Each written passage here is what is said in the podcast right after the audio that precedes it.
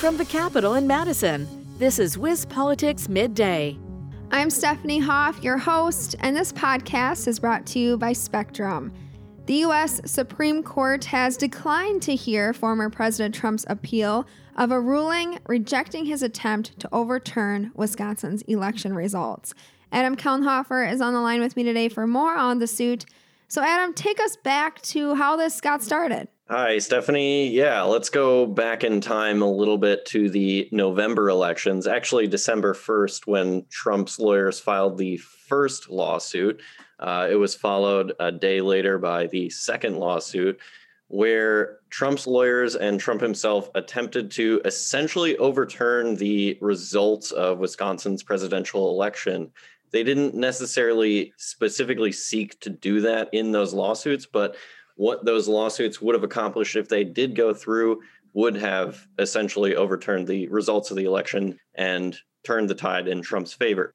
Basically, the lawsuits primarily focused on the indefinitely confined voters and removing them from the count because lawyers said that a lot of Wisconsinites, hundreds of thousands, in fact, mainly from Dane County and Milwaukee County, uh, chose to vote absentee, checking the indefinitely confined box, which they said was not a valid reason to vote online or vote absentee. The lawsuits also claimed that some advice that came from Wisconsin's election commission and some of the mayors around the state, some of the advice that they gave voters about that indefinitely confined box and about absentee voting in general was not accurate. They said that that advice was illegal and they also said a lot of those ballot drop boxes that were placed around the state were not legal because they did not follow a clear chain of custody.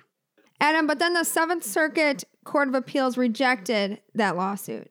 Yeah, Stephanie, the Seventh Circuit Court of Appeals rejected those lawsuits because they said those lawsuits came too late in the process. They said Trump lawyers could have filed their lawsuits before the election took place when those rules that they were protesting existed and, you know, before people used those rules to vote in this election, but those lawyers didn't do that and the courts said you can't file a lawsuit that late in the process.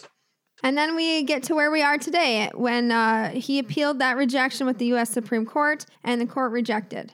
Yeah, Stephanie, again, the United States Supreme Court, this time the highest court in the land, rejected the last lawsuit without a comment. So, Adam, does Trump have any more litigation regarding the election results still outstanding?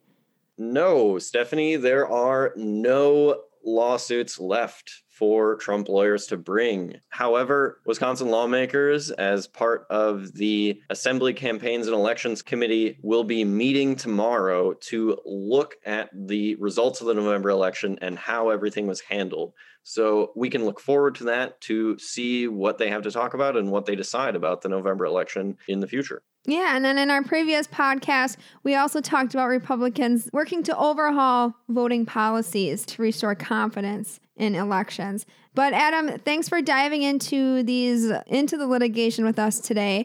You can see coverage of this at wispolitics.com and check out previous podcasts anywhere you listen to podcasts. Until tomorrow, I'm Stephanie Hoff. Thanks for tuning in. This has been WisPolitics Midday. For more state government and political news, visit wispolitics.com.